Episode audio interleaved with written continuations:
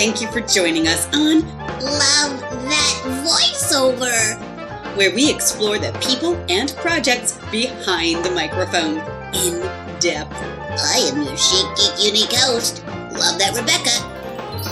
Hey everybody, you chic, geeks, unique peeps. This is Rebecca, and I am so excited today. I have with me Mister Herb Moore. Hey, Herb. Thanks for joining me today. Hi, Rebecca. I wanted to give a bio on Herb because you guys probably don't know, but he works for Walt Disney Studios and also does other work in animation on his own. He has animation soup dot com. Is that right, .com? It's .net. I tried to get .com, but somebody already had it based out of Japan, oddly enough. Well, who the heck is that? Well, animation soup dot net. That's why I asked.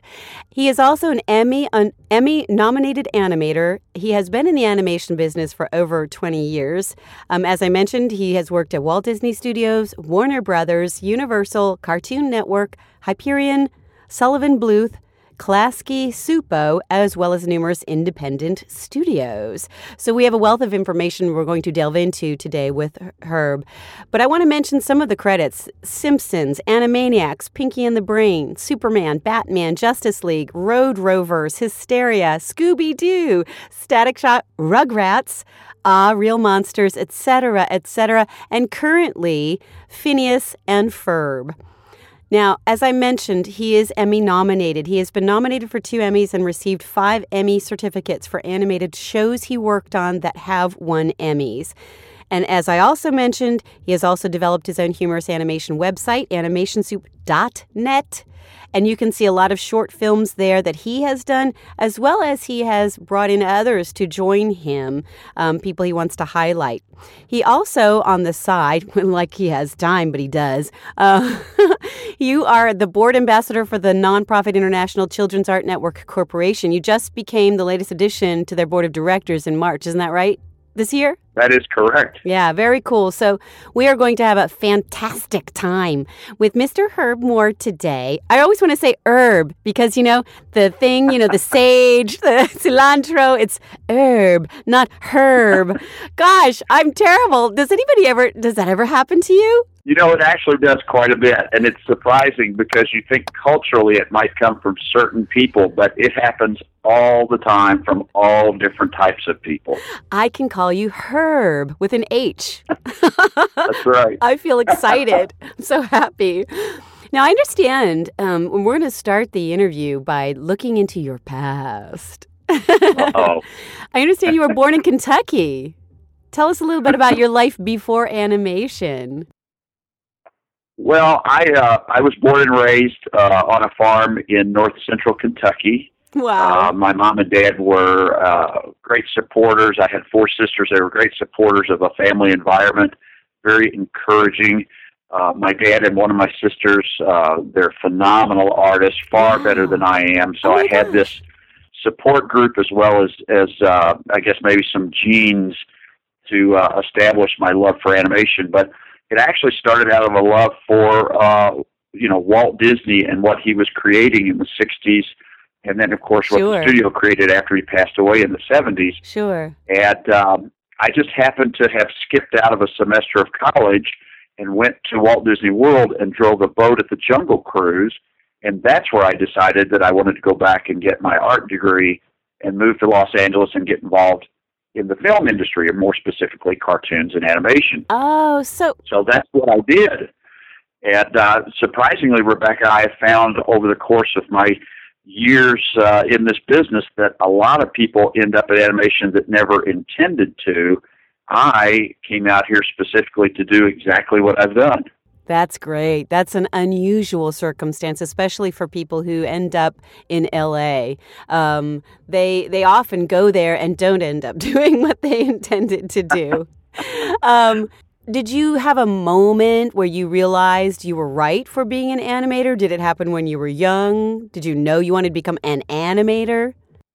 Yeah, that's. It, it's funny you would ask that question because that's exactly what happened. I wow. was sitting in my apartment in Orlando, Florida, Uh, while I was working at Disney World, and uh, I, I literally was bored to death because I, I worked two days a week on Saturdays and Sundays and then had Monday through Friday off. And the whole point of going to Florida was to figure out what do I want to do with my life. And uh, I, I kept making notes of the pros and cons of all the things that I liked. Let me let me and interrupt it, you. Let me interrupt you. Keep this thought. Sure. But it's funny because you said you went to Florida to figure out what to do with your life. And, you know, Florida, a long time ago, I don't know about today, had a reputation of being the place to go retire. That's hysterical. Yeah, well, leave it to me not to do things the way the way it's scripted, you know? Yeah, exactly. But uh, Please continue. I couldn't help but sit there and, you know, I think every young person feels like there is a reason that they exist at some point. You know, sure. What can I contribute? And um, I was out of high school. I was working for my father. I went to college for a year, and I still just didn't feel like I, I knew really what I wanted to do.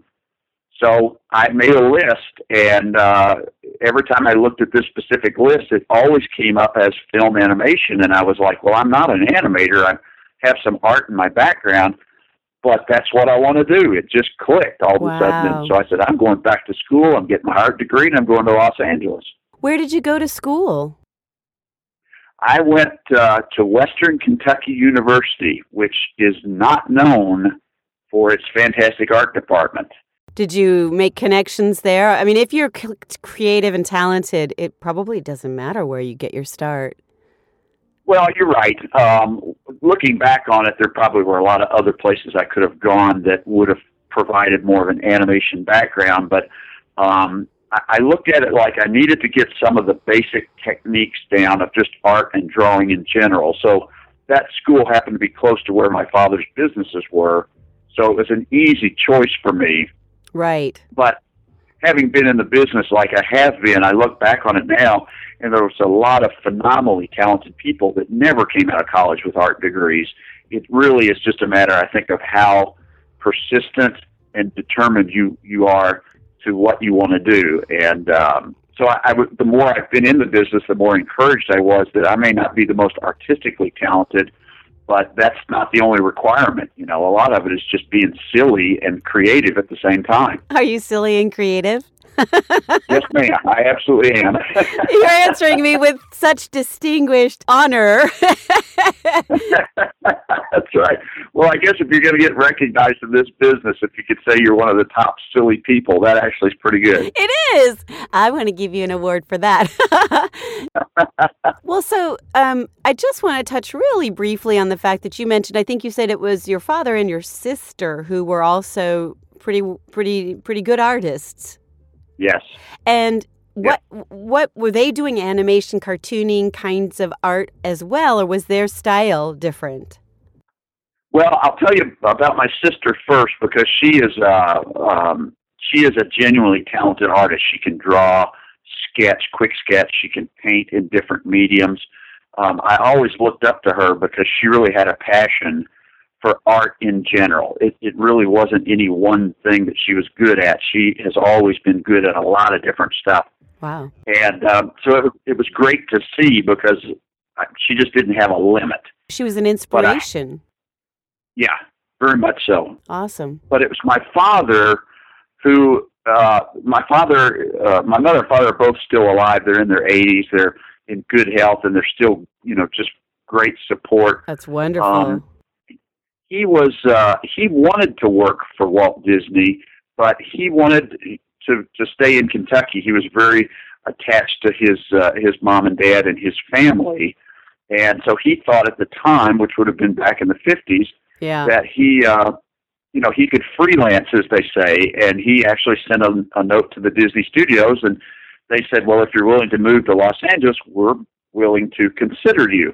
Wow. And it, It kind of put him in a weird position of, well, I don't really want to go there, but I'd love to work for him, which I'm sure a lot of artists around the country at that time probably felt the same way. Right. My dad decided that he was going to take his artistic talents, uh, which were probably just as diverse as my sister's, but he focused on um, uh, creating wax sculptures. And um, oh my gosh, uh, started sculpting American historical wax figures, which consisted mostly of just the head or the bust. And then he would buy a mannequin body and attach the wax head to the body and then outfit it with clothing. Oh, so my gosh. Print, if he did Sam Adams, then he would buy the body and, and get a colonial outfit and, and, you know, clothe it. Right. And he would also sculpt the hands. And you would sit there and go, wow, that looks just like, you know, Sam Adams. He was he was very, very talented at it. Wow. But the problem was it takes a long time to create a wax figure. And so he decided that he was going to find some of the best wax sculptors in the country and create what eventually became the Mammoth Cave Wax Museum, which was located about five miles from the main entrance to Mammoth Cave National Park. Oh my gosh! So that was what I grew up with. Yeah, it was. It was. It's phenomenal because that. That is. Yeah, I mean, I, and I always tell this story because it is. It, it still fascinates me that my dad did this. But when he started purchasing wax figures, uh, and I do not recall the company and the people that actually created them, but I think it was a husband and wife team. But they would ship the wax head and the hands to my father, and Dad would store creepy. them There's in something... a dark, cool closet. Oh my God! Um, and, and I remember we had a house cleaner at the time that stumbled across those boxes, and one of them happened to be partially open, oh. and she opened it up and saw this head and quit. She literally ran out of the house and said she would never come back. Oh my God. Duffy McTaggart needs to show this story and experience it with us. That's so scary. That's like a that's like a, a movie I saw in black and white that was a scary movie. Yeah. That's and that's what I grew up with. I don't think there are probably too many Americans that can say they had that kind of a childhood. Yeah. And the fact that you do the comedy that you do and the cute images that you do, when that's kind of creepy in a way. Yeah. Yeah. Well, and of course, my favorite movies uh, are either action adventure or scary movies. And I'm sure that those scary moments in my childhood, fun but scary moments, right. have a great deal of influence on what I like entertainment-wise. I bet. Wow, that's really cool. I mean, that is really cool. And to be a, a wax sculptor, it's a whole nother uh, discussion. I'm sure we could go really in deep on that. But I really wanted to find out about the influences of you. And this is clearly a big influence. Absolutely. Yes. Huh. Yes. Well, now, let's jump forward to how you got from Kentucky to Los Angeles. Can you give us a snapshot of that? Yes. Um, when I graduated in December of nineteen eighty-three, um, I went from uh, uh, my college in Western Kentucky University in Bowling Green, Kentucky, back to where my mom and dad lived um, in Cynthiana, uh, Kentucky, which is thirty miles north of Lexington. Beautiful horse farms. Yeah, I've heard um, of those. I had told them, you know, now that I was done with college, I was going to fulfill my dream. And so in March of nineteen eighty-four, I left Kentucky and drove across country to Phoenix, Arizona, which at the time I had a college buddy uh, that had graduated and moved back to Phoenix with his family. And he said, why don't you come out? And uh, you can stay with my sister and I. We have an apartment, and then uh, you know you can make your jump to Los Angeles. So oh. I said, okay, that would be great because I really didn't know anybody in the western part of the United States outside of my friend from college. So that's what I did. And when I got to Arizona, of course, I didn't have much money, but who does when they you know first get out of right. college? And no. Um, I got a job in Arizona, and then I got two jobs in Arizona, and then I got married, and then I got divorced, and then I got remarried. Wow. And so the next thing I know, and I got a second art degree, and the next thing I know, I've been living life for seven years, but I haven't made it to Los Angeles. And you're so close. And my wife and I just said, we're going. Good. We're leaving. See All ya. right. Oh, if she was the right so, one. So we have. We were kind of like the Beverly Hillbillies. We packed up our car and moved to, to Beverly, but uh, but actually we moved to North Hollywood. Very cool. So that's how you yeah, got it, there. You just decided, well, really. You picked up from Arizona and said, we're going. It, it was always the dream, and I always said I wanted to do it, and I was close, but uh, we actually had the... Uh, the president of the uh, the school that we were going to, which was another art school at that time, um, and uh, we sat down with him, and I told him my frustrations, and he just looked at me and said, Herb, if that's what you want to do, just go do it. Good and, advice. Uh, it was like, okay, then that's what we're going to do. I kind of needed somebody to give me that little nudge. And uh, we moved to, to Los Angeles, had an apartment in North Hollywood. And the first year that we were here, um, we went through numerous difficulties. Uh, probably one of the most common uh, things was we went through a couple of earthquakes, not major, mm. but at the time they were kind of scary. Sure. I had my automobile stolen. I was held at gunpoint.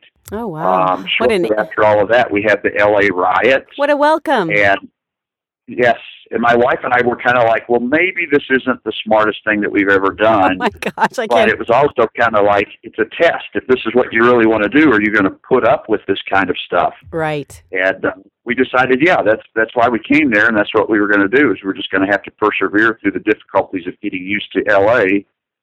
And uh, like I say, that was, we moved here in nineteen ninety-one.